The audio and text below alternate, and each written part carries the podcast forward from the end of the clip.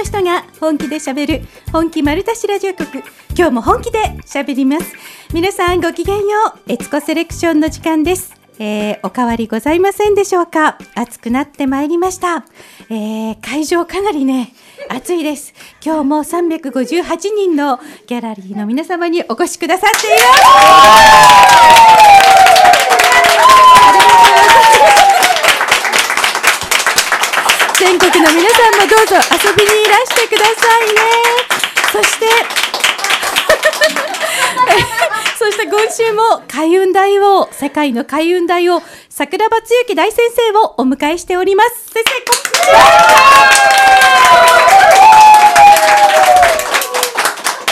はい、皆さんこんばんは。75億光年に一人の一歳桜庭つゆきがお届けする夜の本丸ラジオということで、今日ねゲストにエスコさんもいただいておりますけれども、はい、まあエスコさんどうですか、はい、最近調子は。今日私ゲストになっちゃってるんですね、はい、乗っ取られた感じで進めればよろしいですかね。そうですね。はい、乗っ取られてる。最近あもう幸せいっぱいです。あ幸せいっぱいですか、もう誕生日迎えましたからね。はい。なんかすごいねありがたいことだらけなんです。ねいい誕生日でしたね。そう大王ありがとうございます、ね、どこ行ってもそうなんですよ。祝っていただいてすごく良かったです、ね、いやもう本当に恐縮恐縮でありが皆さんありがとうございます、はい、はい、お祝いしてくださった皆さんありがとうございますますますね、素晴らしい一年になっていきますよね、はい、ありがとうございます、大王のおかげです。そうなんですよね、本当に。それだけはね否めない感じが、まあ、そうですね。一ミクロも否めない感じですね、ありがとう存じます。あの僕今日ね、あのまあ松山に来ると、まあ必ずあのまあ、土曜日公演させていただいて日曜日も公演させていただいて、まあ、土曜日、まあ、公演終わって懇親会終わると、はい、まあ、僕はすぐにジムに向かいで次の日の朝も公演の前に、はい、えー、ジムに行きで公演に入るわけですよ。はい、でね今日ジムに行きましたら、そのジムはあのー、高校生がいっぱいいたんですよ。あの野球部、はい、30人ぐらいいましたね。野球部が。どうなんですか？野球部の子たちの鍛え方って。いややっぱり、うん専門家っていうかないし、はい、やっぱりまあうまい子もいるけども、うん、やっぱフォームとか間違ってる子とかもいて、はい、でね僕が一番びっくりしたのはやっぱりあの部活の上下関係っていうのは、すごい厳しいじゃないですか。はい、野球部はね。やねまあ、野球部じゃなくてもすべてでしょ？そうですか。はい。その上下関係がうるさくないクラブないでしょ？運動系はそうなんですか、ね、運動系はね特に厳しいじゃないですか。はいはいうん、だからその2年生とか3年生の先輩が入ってきた時の、はい、その後輩たちの、ええ、その挨拶の仕方っていうのがすごいかっこいいなと思ってだから一人でも先輩が入ってくると必ず直立不動になって「何々さんおはようございます」とかってこうっていう。ちゃんとこう頭下げるんですね。そうそうそうそう、はい、だからそういうのを見てて、うん、ああすごいなっていうのを今日すごい思ったんですよね、はい、でああいう子供たちってすごい素直じゃないですか、はい、まあ悦子さんの息子さんも高校生でね、ね、そうそう野球部野球部でね、うん、まあ僕も悦子さんの息子さんとはねもう何回も会わせていただいて一緒にご飯も食べて、はい、で一緒に寝た中ですけど。寝ちゃったんですかね。寝ました寝ました。はい、聞いてるんじゃないかな密かにと思って、はい、まああの時は僕は上でしたけども。上下があるんですね、まあ、はい、そんなことはどうでもいいんですけどもね、その時にあのー、まあ、そのジムでトレーニングを一緒にしながら、すごく面白かったのが、あのー、その子供たち、まあ、一生懸命やってますけれども、昔のことを思い出したんですよ。あ昔のことっていうのは学生の頃ですか？いや僕はね、うん、やっぱりもう10もう僕数えてみると、はい、もう11年ぐらい、ええ、あの前からこう講演をさせていただくような生活になって、はい、で忘れられない講演っていうのがい。くつかあるんですよ。えはい、もう朝のことも覚えてないような僕がね、はい、その今までの中での,、その思い出の講演っていうのがあるわけですよ。はい、聞きたいですよ。ね、僕の、うんもう僕の中で一生忘れないなっていう公演が、石川県、はい、あ石川県？あ富 富山県？あ、はい、富山県。富山県の、はい、えー、高岡商業高校。へえ高校で講演されたんですか？いや僕学校で5回ぐらい講演させていただいてますね、はい、でそのえっ、ー、とね、うん、えっ、ー、とね2010、うん2011年。11年。はい、だから6年前か。アセンションの年ですよね。そうですね。あの時に、はい、その高岡商業高校っていうところから呼んでもらってその高岡商業高校ってね、はい、スポーツがめちゃくちゃ強いんですよ。ああそうなんですね、うん、全校生徒が500人ぐらいいて、でスポーツやってる子どもたちが200人ぐらいいるんですよ。はい。ですごくスポーツが盛んで強いんですよ、うん。はい、すごく強いから、うん、その一般公演のほかに、はい、あのクラブ活動中にみんなクラブ活動をやめさせるから、はい、あのそのスポーツやってる選手に、うん、スポーツに関する話をしてくださいって言われたんですよ。えー、で、はい、200人の子どもたちの前で喋ったんですけれども、はいうんうん、僕この公演が僕の中での、はい、一番印象に残ってる公演なんですよ。はい、どんな印象になっていくんでしょう？でも大王にスポーツの話。できますよ。はい、いやまあまあまあそれはもうもうこ名講演者だからわかりますけれども、はい、ちょっとまあ意外といえばね私たち多分聞いてないでしょ？そういう、ね、あそうですね。そういう話しないですからね、ね？うん、まあ引き出しがたくさんあるってことですよ。まあ、そういうことですね。まあそれでね、はい、その時にまあこういろいろ話をさせていただいた時にね、はい、まあ初めのうちは。はい。あのまあ、多分2時間でお願いしますみたいに言われて、うん、やっぱり一番初めっていうのは、はい、みんなを笑わせなきゃいけないわけですよ。うんみんなを笑わして最初ねもう掴まなきゃいけないんですよ、だから一人目の前にいた、もう超イケてないような、もう肝だ肝のみたいなやつがいるわけですよ、ま、そんなもう。だからそその男をカモにして、い。じくり倒してこうみんな爆笑するわけですよ。ひどい講演者ですね。なんか。それでね、うん、でまあいろいろ話をしてる中で、はい、あの途中からね、はい、やっぱり僕結構ね好きな話っていうのがあって、うんはい、そのスポーツ関係の話で好きな話僕たくさんあるわけですよ、はい、だからそういう逸話とか、はい、そういうスポーツの偉大な人たちの名言とかそういうのを織り交ぜながら、うんうん、で一番前が野球部だったんですよ、うん、だからその野球部の子たちに、えー、どうしたら緊張しなくなるかとか、どうしたらいつも以上の力を発揮できるのかっていうのをちょっと熱く語って。たんですよね、はい、でもちろんやっぱりその時も運気の話もしましたけど、はい、やっぱりまずはお父さんお母さん大切にしなきゃいけないんだよっていう話からいい話です、ね、そういい話ですよ、うん、したらね、うん、そういう話をしたらね多分まあ200人ぐらい生徒いた中で、はい、まあおそらく100人は泣いてましたね。えー、すすごいじゃないですか。で僕も泣いたんですよ。僕も感動して泣いたんですよ。その子供たちの涙を見たら僕も涙止まんなくなってきて。うんやっぱすごいやっぱ純粋じゃないですか、ああいう子供たちっていうのは、はい、だから僕ね本当そういう今日その一緒に30人の高校生たちと一緒に混じってこうトレーニングした時にね、はい、あやっぱりこういう子供たちに僕、話をしていきたいなってすごく思ったんですよね。だから。なんか来ていただきたいですね。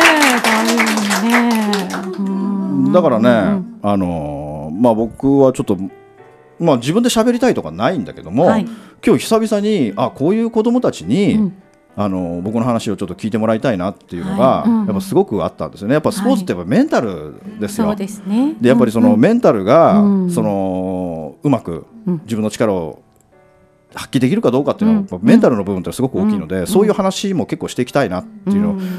すごく思ったんですよね。で、やっぱすごく礼儀正しいし、ああいうスポーツ関係の子どもたちっていうのは、だから一緒にいてねすごくね気持ちいいんですよね。今日気持ちいいジムの時間だそうだから僕も体育会系だから、一緒にいてねすごく心地いいんですよね。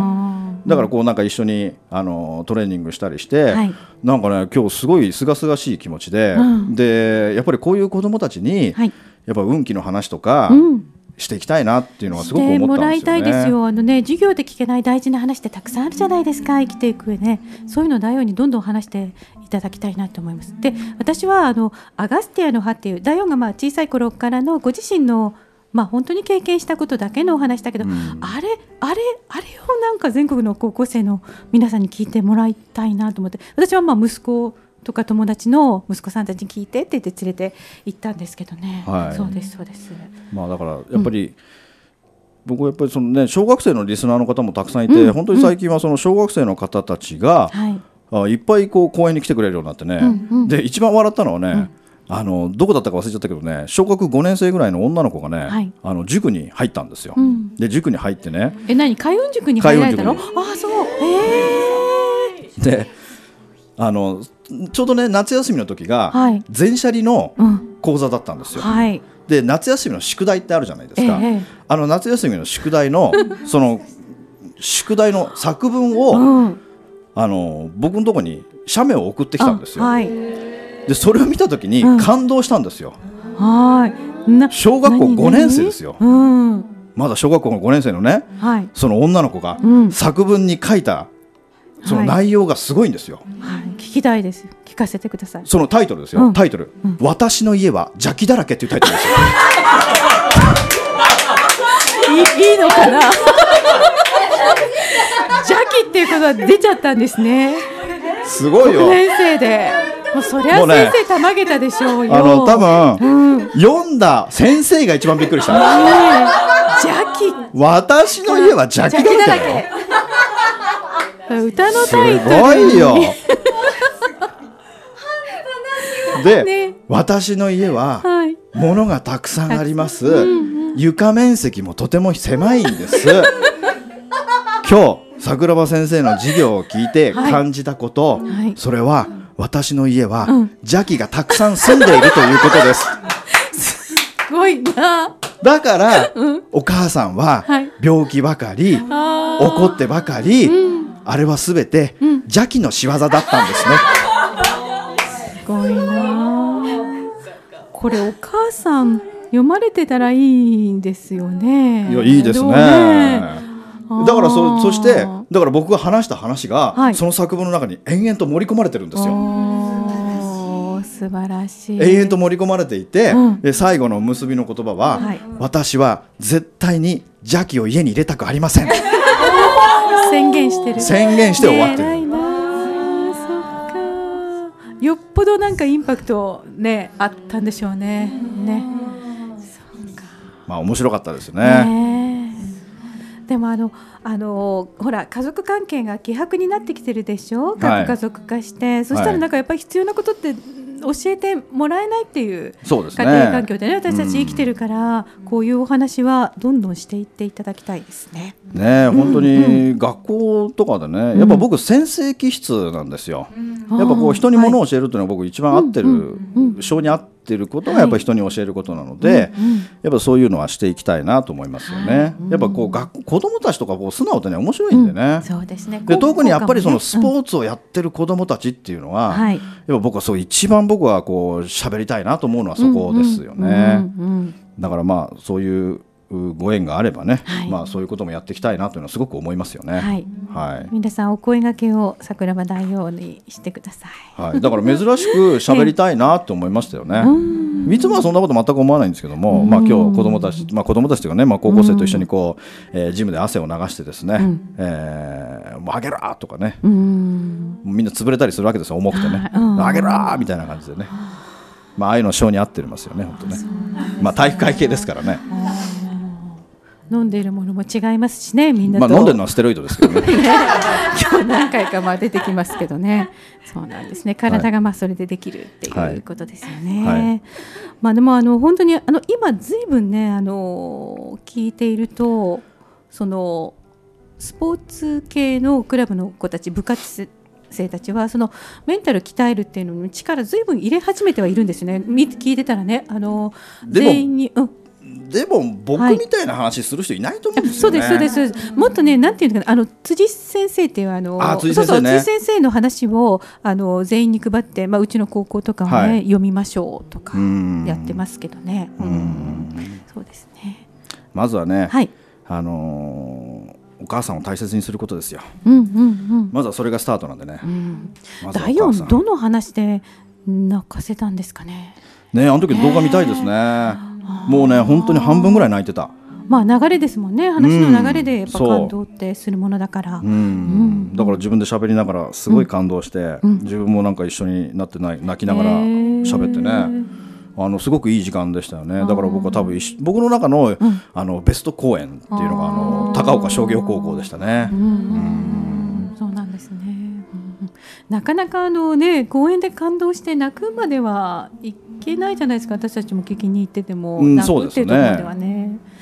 あそうなんですね素晴らしいです。あのそのそう大王の私はあの全ての公演素晴らしいなと思うんですけどもその中であの私が、まあ、ある年すごいハマったのがアガスティアの「歯」っていう、はい、ね、あれなんですけどあの時まあ全国回って聞きに行ってで大王に依頼をしたんですけども、はい、それがあの来月の12日、愛媛であのありますから美術館でね、やるんで8月10えー、2日ですね。はい。ありがとうございます。はい。愛媛県美術館であります。これもぜひです。あの他の公演行かなくても開運塾入らなくてもいいので、これは聞いてほしいなって思うんですよね。本当にあの第四がご自身があの生まれてから今までのまあ人生を語られるんだけれども、ただ人生を語られるんだけれども、その中にまあ本当に大いに学びドラマがあって。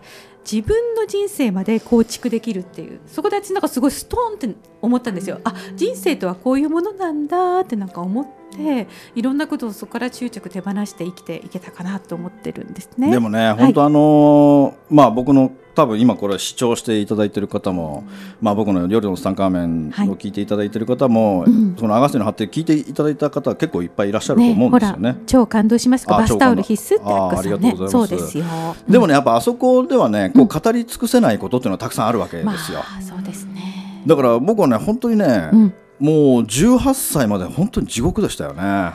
そうそうもう言い切れる、ね、もう本当に地獄でしたね、うん、もう本当にだから僕ねよくね、はい。やっぱりこう喋ってる時にね、ええ、昔のことを思い出しながら喋るんですよ。ね、そこ入りますよね。入入りますね。そこにね入っちゃう、ね、で、やっぱりね、本当あの時はね、うん、うちの母も大変でしたよ。はい、多分この話はね、ツタンカーメンでしたかな。うん、多分この話あんまりしてないと思うんですけど、はい、一回ね、あの新幹線の、え、新幹線のホームでね、はい、うちの母と、はいまあ、僕多分幼稚園ですよ、はい、まあ多分5歳ぐらい、うん、4歳か5歳ぐらいの時に、はい、うちの母と僕が手をつないでいったんですよ、はい、その時にね、うん、向こうから新幹線が来た時にね、うん、僕とっさに分かったんですよ。この人飛び込もうとしてるって、でも母は動かなかった、あもうダメ私ここでちょっとそれでね、何年前かな？10年ぐらい前に、対抗催眠っていうのを受けたんですよ代用が受けられた、ね、そう僕が対抗催眠っていうのを受けた時にね、うんうんうん、その時にね、うん、なぜか知らないけどその時の映像が対抗催眠で出てきたんですよ、はい、だから僕は忘れてたぐらいですよ。そんなことがあったっていうのも。そこで初めてあこんなことあったって思ったんですよ。深いところにもうすり入ってたんですね。そうそうそう。記憶の深いところに。そしたら、うん、信じられないことが起きたんですよ。はい。その対抗催眠の中で、はい、母は飛び込む気満々なんですよ、ええ、もう確実にもうあの飛び込むけどごめんねみたいな感じで立ってるわけじゃないですか、はい、その時に一、はい、人の男が現れてうわ一人の男が現れて、うんうんうん、うちの母の前に立ちふさがって、はい、母をこうやって止めたんですよ。うわ大王の見た映像の中に残ってたんですよ、残ってます、ね、残ってます。はいはい。それが僕だったんですよ。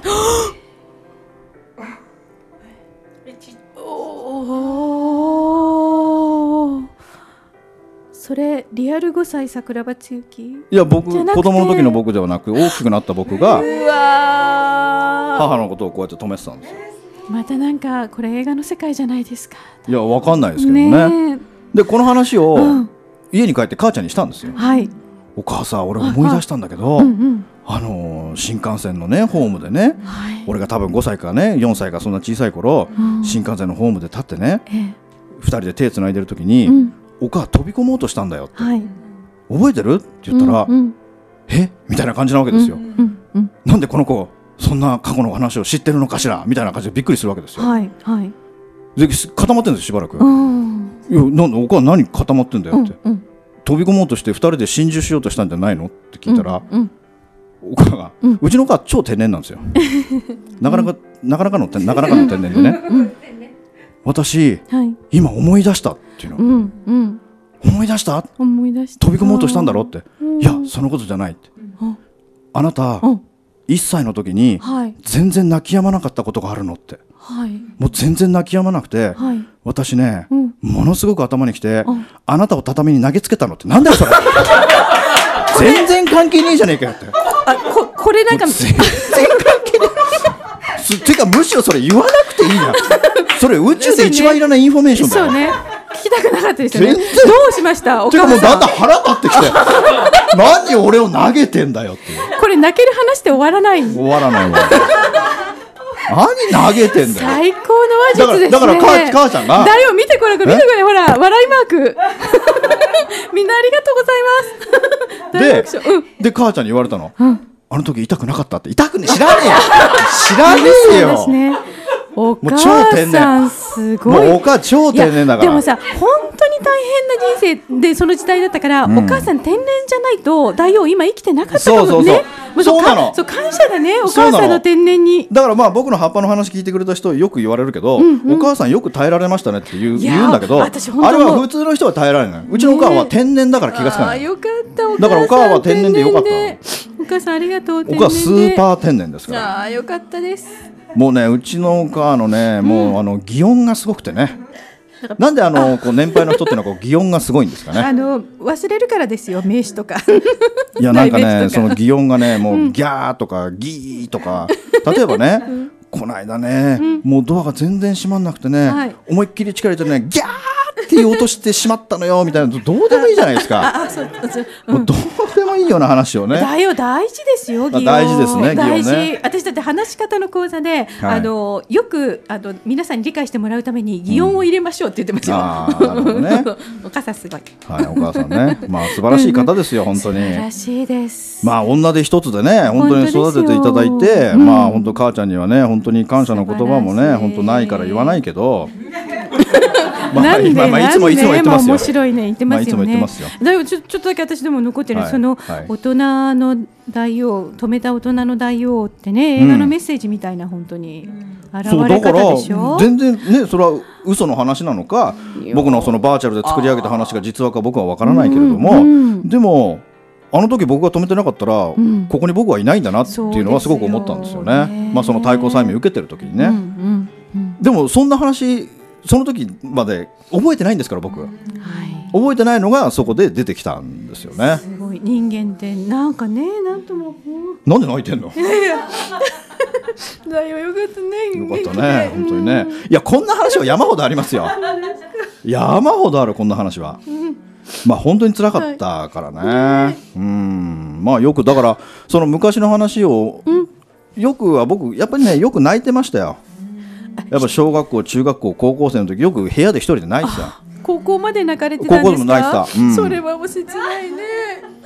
だからアガセの葉を話すとやっぱその時の話をするでしょ、はい、やっぱそうするとねその時のこう映像がこう出てくるんですよ、はい、だからね僕ね本当ねタイムマシンがあったらね、うん、あの時に行ってね後ろから抱きしめてあげたいんだよね。そうですよね。ね大丈夫だよって。大丈夫だよ。大丈夫だよって、ね、お前は、うん、あと30年後に皆さんに大王って言われてんだぞっていう、ね、本当だね本当にねねいやいい話ですね。いい話かね。いい話よね。これも三百五十八人みんな泣いてるわ。なんで泣いてるの？なんで泣くのかな？これ泣くとこじゃないでしょ。でも本当に私経験だなって思いますね。うん、いやでも、ね、もうね、ね、でも僕の場合は本当全部がねいい思い出だし、うんうん、だから僕今今でもね、うん、一番思うのは、はい、あのキリンの田村が書いたなんだっけ段ボール段ボール段ボール何でしたっけね？段ボールえっ、とタイトルはね段、ね、ボールあ思い出した段ボールシューマイだ。違う違う。それやばい中国の話それ。ねありがとうございます。あのえっと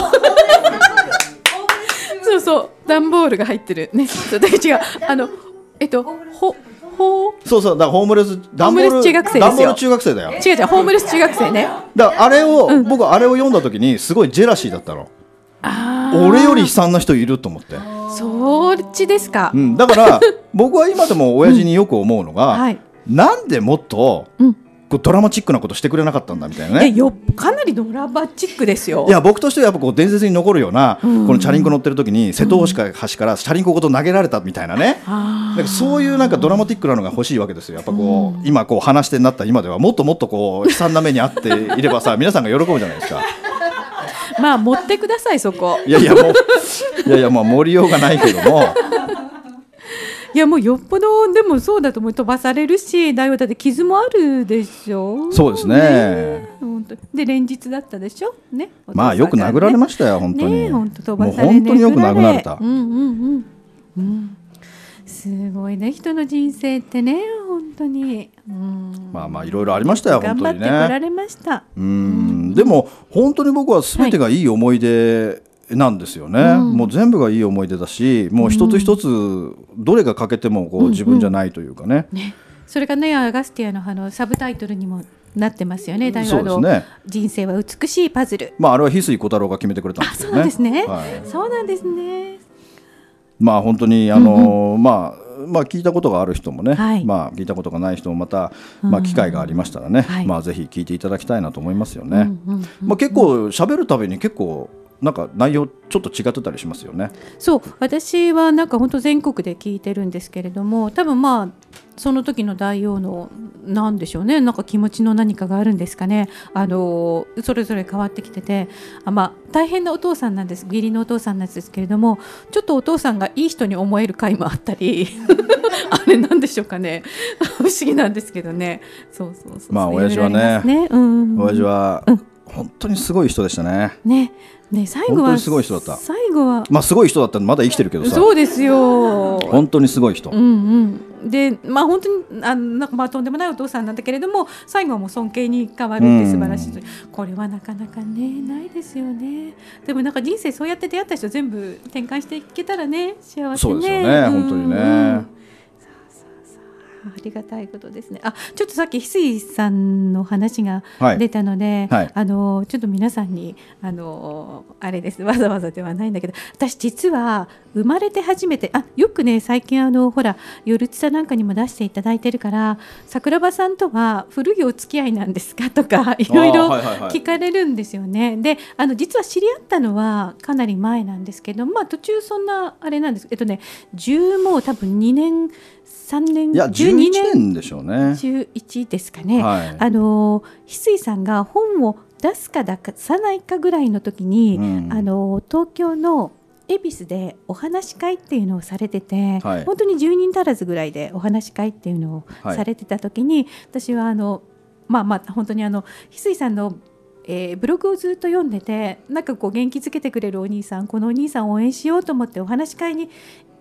って翡翠さんに初めて会う時に大王にも初めて会ったんですよ。あの時ですね皆さん大王はあのステロイド飲んでなかったんで。体体半分ぐらいで本当腕もね腕も半分ぐらいですよ。スラーっとした高青年のお兄さんだったんですよ。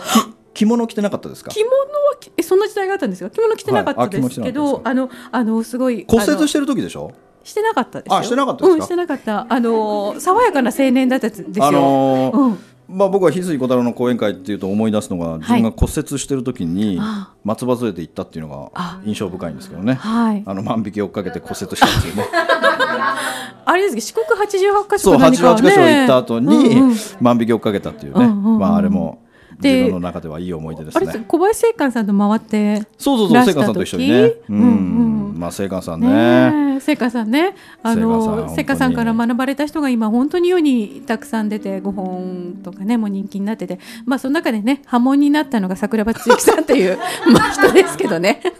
まあでも本当ね、ねうん、あの聖寛さんの、はい、とまあ聖寛さん弟子を取らないけども、うんうんうん、まあ聖寛さんのとこで。うんまあ、セガさんの寵愛を受けた方々っていうのは結構い。る中で、はいうんうん、やっぱこう出世頭っていうのがこうもう超たくさんいるわけですよ。そうですよね。でも僕はそんな中でもね、うんうん、やっぱこのね斎、はい、藤悟さんっていうのはね僕の中では超かっこいいなっていうね。ね大王の頼さんにもたくさんね出られて、はい、私も何度かお会いしましたけど、はい。だからもうこの斎藤悟さんとか、うんうん、もう翡翠小太郎とかもあの辺はもうこうなんか飛び抜けてますよね。桜庭つゆき先生もそうですよ。いやいや僕はもうねもう破門されたんでね。